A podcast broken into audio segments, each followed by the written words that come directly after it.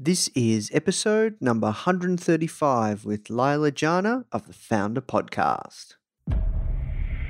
What you need is thirst. You need to be a thirsty human. who is intent on learning. It's a really fascinating exploration of human potential. Now. The Foundr Podcast. Even the greatest entrepreneurs had help. If you want to learn from the most successful founders on the planet, you are in the right place. Branson, Mark Cuban, Tony Robbins, Tim Ferriss, Arianna Huffington, Seth Godin, Steve Case, Gary Vee, Sophia Amoruso, Barbara Corcoran, Daymond John. Learn from the greatest minds in business today with interviews hosted by Nathan Chan. This is not your average entrepreneur podcast. The Foundr Podcast.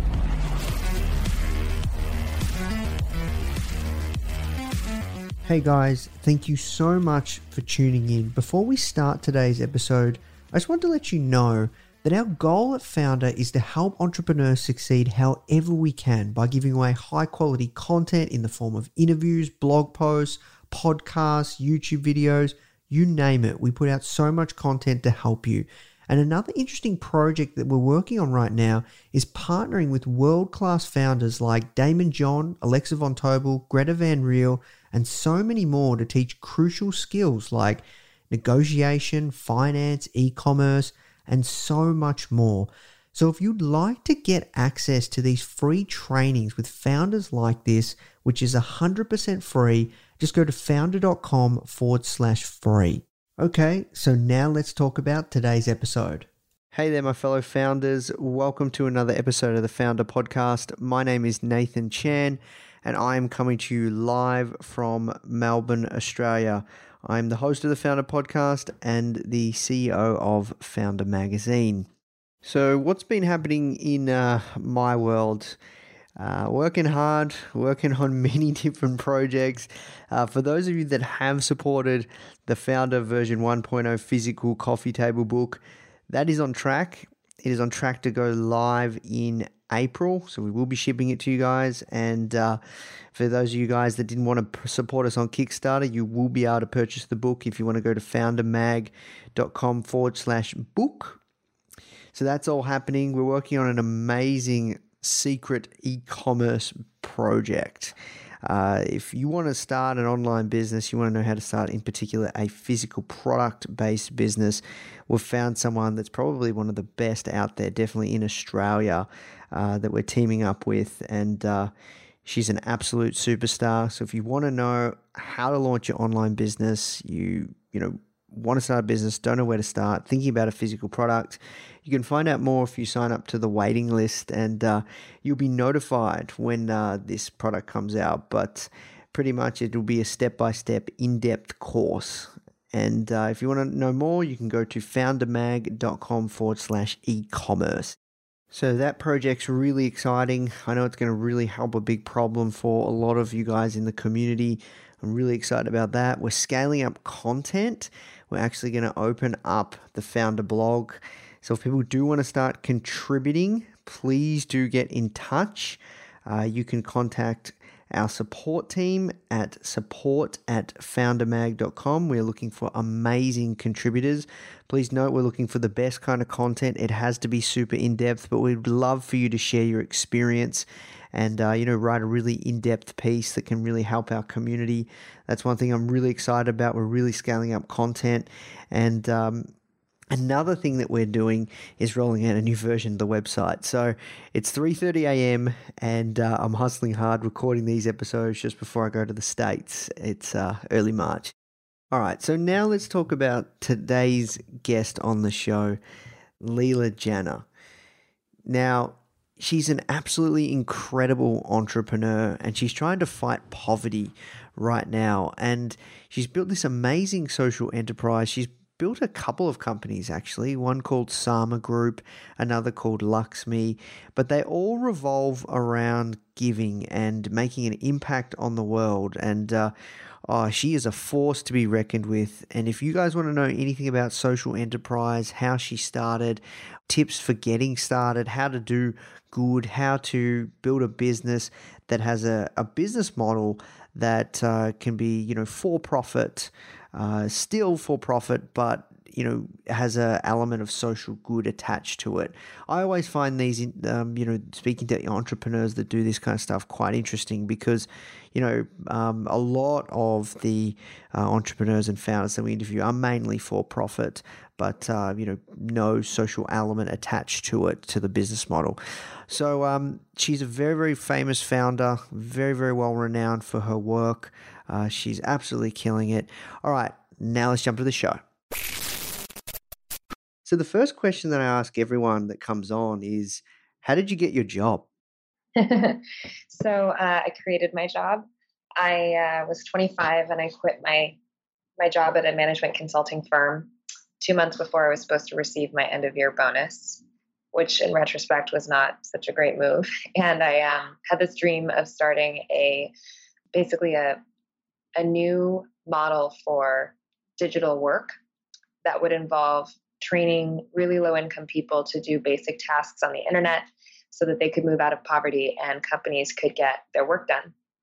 And this was the beginning of the outsourcing era. So we were just starting to see the rise of call centers and these types of big outsourcing operations. And I thought we could make this industry relevant uh, for low income people and use it to, to transform people's lives in very, very poor regions of the world.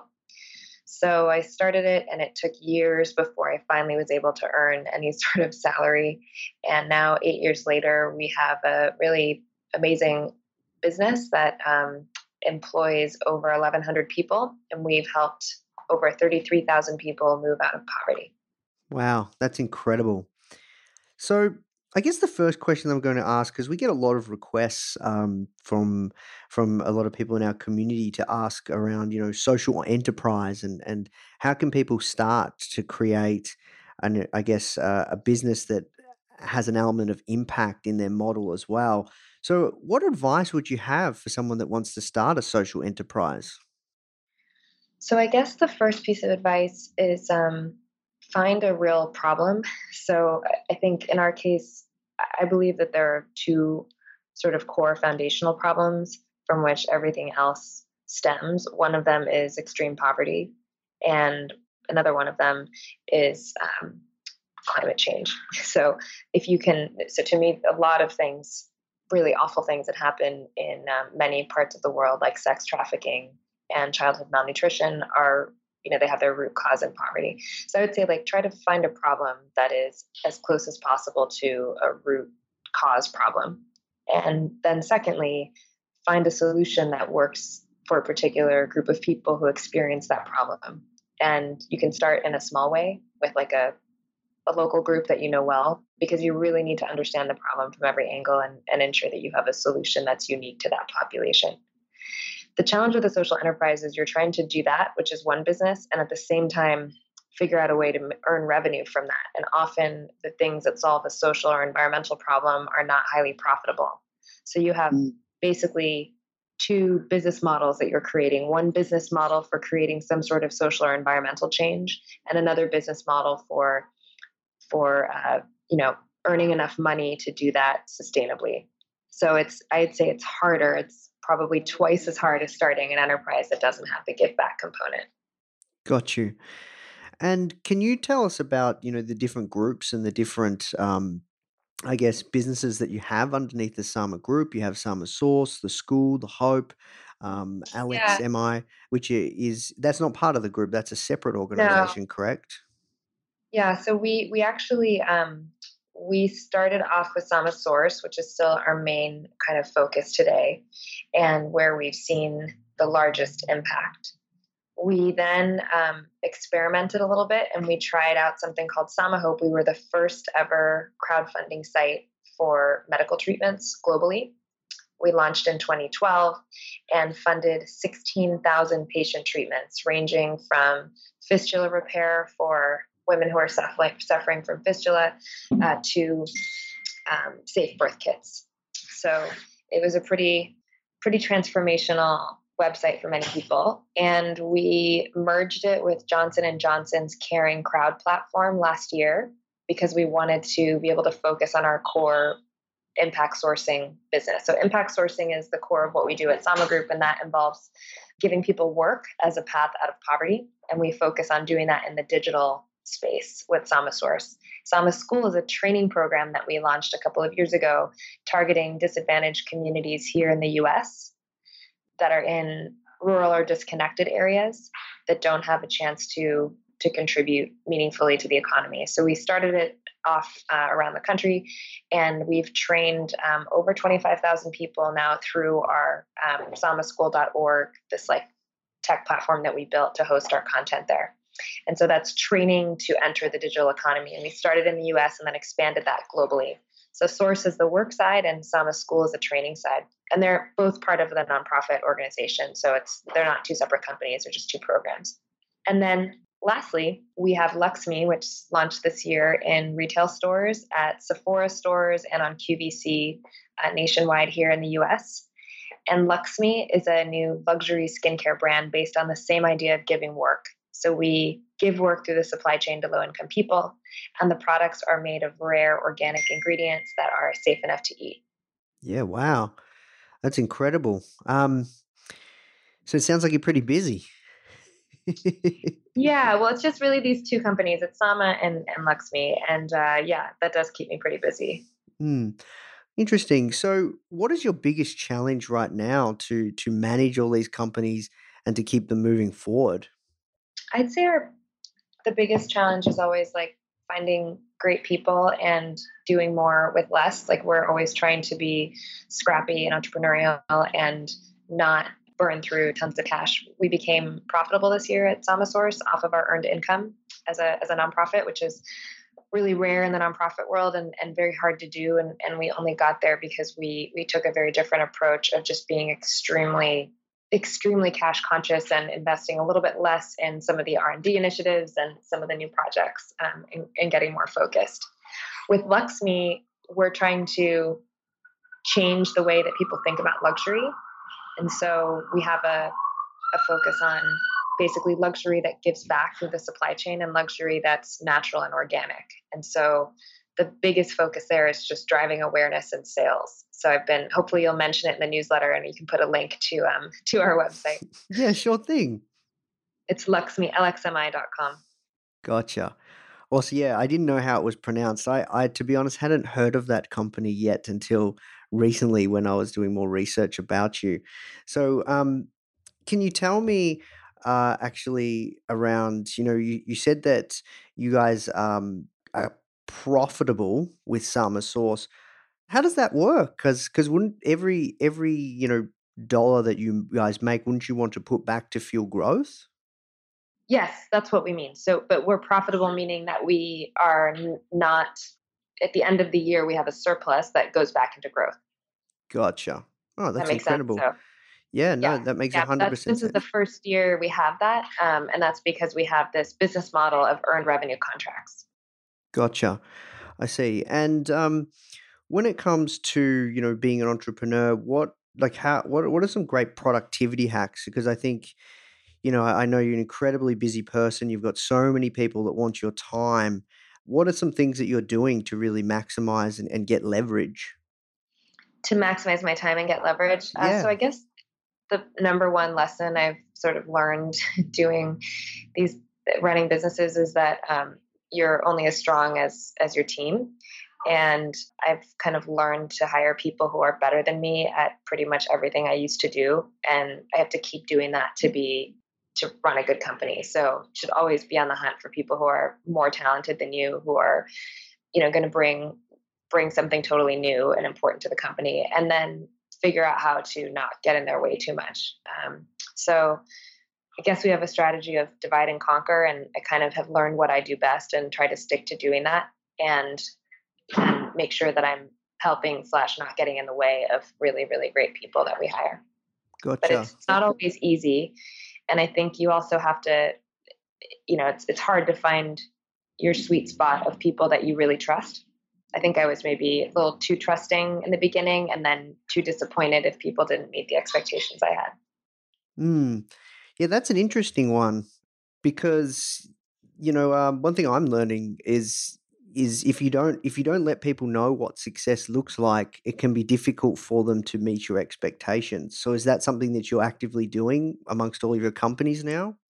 Yeah, I mean, we have pretty clear like KPIs, um, pretty clear objectives for each goal for each for each person, and then we use Slack, uh, which has changed the game completely for teams that have a lot of remote people. Like with Sama, we have people in Kenya, in the Netherlands. Um, we're opening up a center in India, across the US on the East Coast and the West Coast. And then we have some people who work remotely. So Slack is like the only way to keep track of all these communications. Um, we have we have a team right now from Kenya in Beirut and Lebanon working on a um, an interesting project. So the only way to keep track of stuff, I think, is is that kind of constant communication and for each person to have pretty clear, measurable goals. And I just look at the people who report into me and what they're able to do.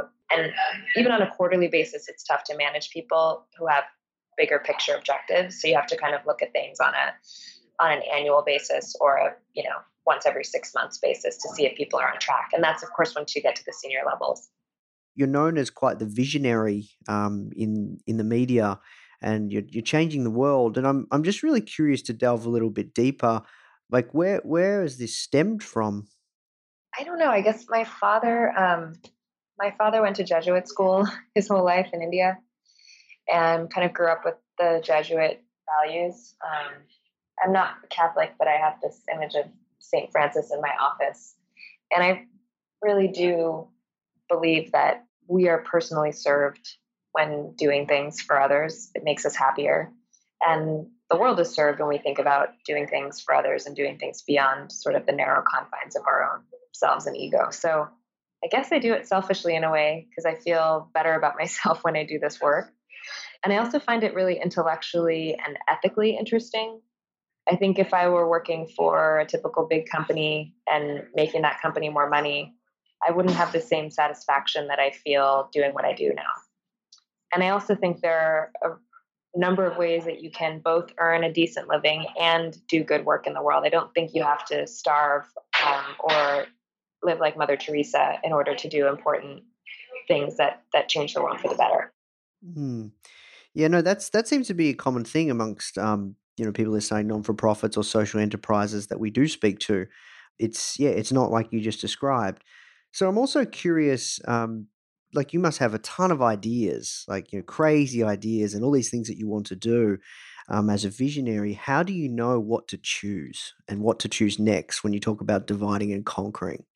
How do I choose what to do next? I mean, I guess I would say um, you know, I know what the annual goals are. And so whatever is whatever's an obstacle in achieving that goal is what I focus on. So if we have a sales goal and we're not hitting that goal, I'm constantly thinking, okay, what's going to drive sales? Like, how do I get around that? And I kind of prioritize based on where I think the fire is. And if the, the if we're, we're kind of hitting the goals and there are no fires, then then I have the luxury of focusing on where where are things really working well? Can we accelerate?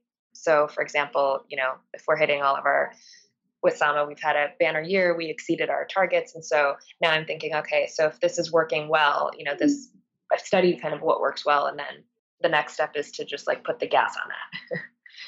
so it's a it's a constant balance of switching between the two. Gotcha. And when it comes to you know projects do you guys ever find because you're a visionary because you know you, are thinking so far ahead and you've got all these crazy ideas and amazing game changing ideas have you do you ever find that you have too many projects going on at one point in time? Definitely. That was kind of one of the biggest um, things i learned out of the Samahope experiment we did. So I, I am very happy we did it because i think it was super important to super important to launch that and at a time when no one else did. And then several other sites came you know got developed and competed with us. And that to me was evidence that this was an important thing to do. And and also evidence that we could merge with with someone else who's doing this and not keep running it. So i think one of our approaches to iteration has been let's try something see what happens manage the return on investment really carefully keep you know keep a separate p&l for that. So make sure we know how much we're spending on it it's not just blended back into the whole organization. And then, you know, set some goals. And if it doesn't hit the goals, shut it down or spin it out.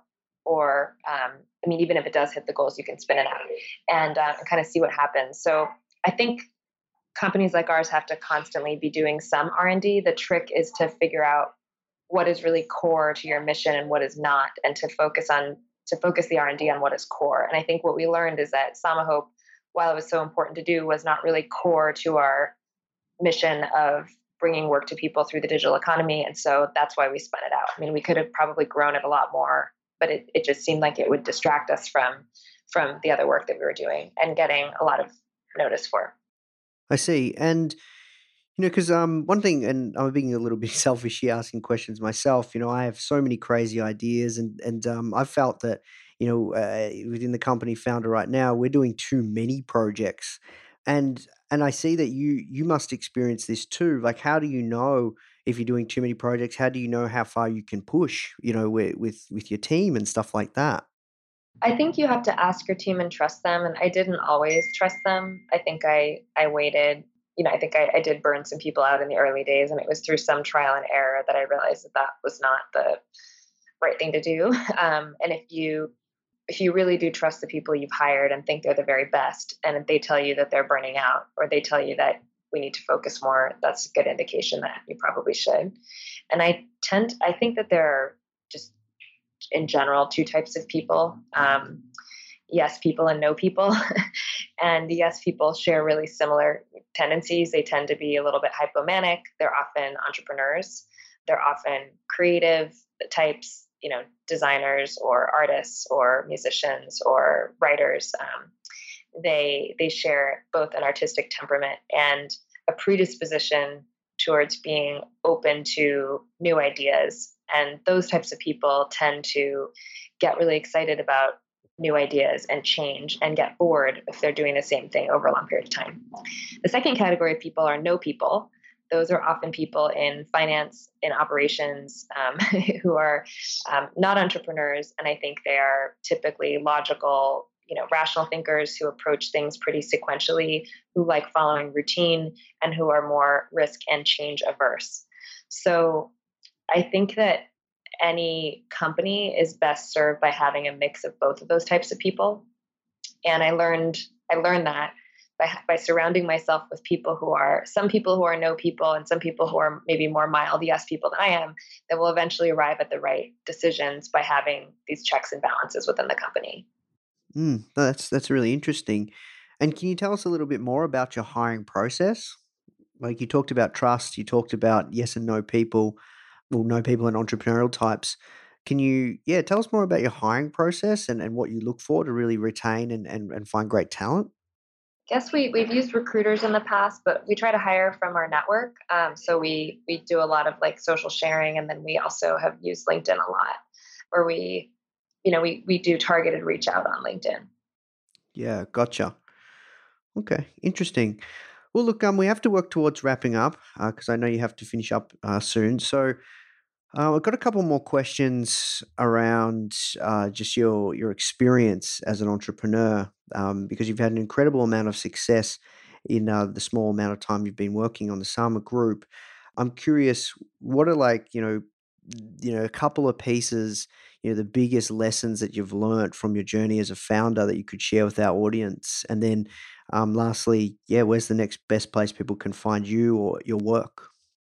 So um, the best place they can find me is um, on Facebook. I'm just facebook.com slash Leila Janah. And they can also subscribe to my newsletter, which is at luxmi, lxmi.com. And I write like roughly once a week about um, what's happening in startup land. Actually, let me take that back. The best newsletter is my website, leilajanah.com. Um, that's where I send out my regular updates. And yeah, I guess my, my parting advice is to realize that we are given an incredibly short amount of time on the planet and we got to make every minute count. Love it. Awesome. Well, look, we'll wrap there, but um, thank you so much for your time, Leila. And uh, yeah, keep up the incredible work that you're doing. If there's anything else we can do to help, um, yeah, here for you. Thank you so much. Hey guys, I hope you enjoyed this interview as you might already know, our mission at Foundr is to help tens of millions of people every single week with our content either start or grow their business, which is exactly why we're partnering with world class founders such as Daymond John, Alexa Von Tobel, Greta Van Riel, and so many more to teach crucial skills such as negotiation, finance, e commerce, and so much more. So, if you'd like to get access to these free exclusive trainings, please go to foundr.com forward slash free. These are 100%. We go super in depth on teaching a particular topic, and I know that you're going to love them if you enjoy this podcast. So just go to foundr.com forward slash free. All right, guys, I'll see you in the next episode.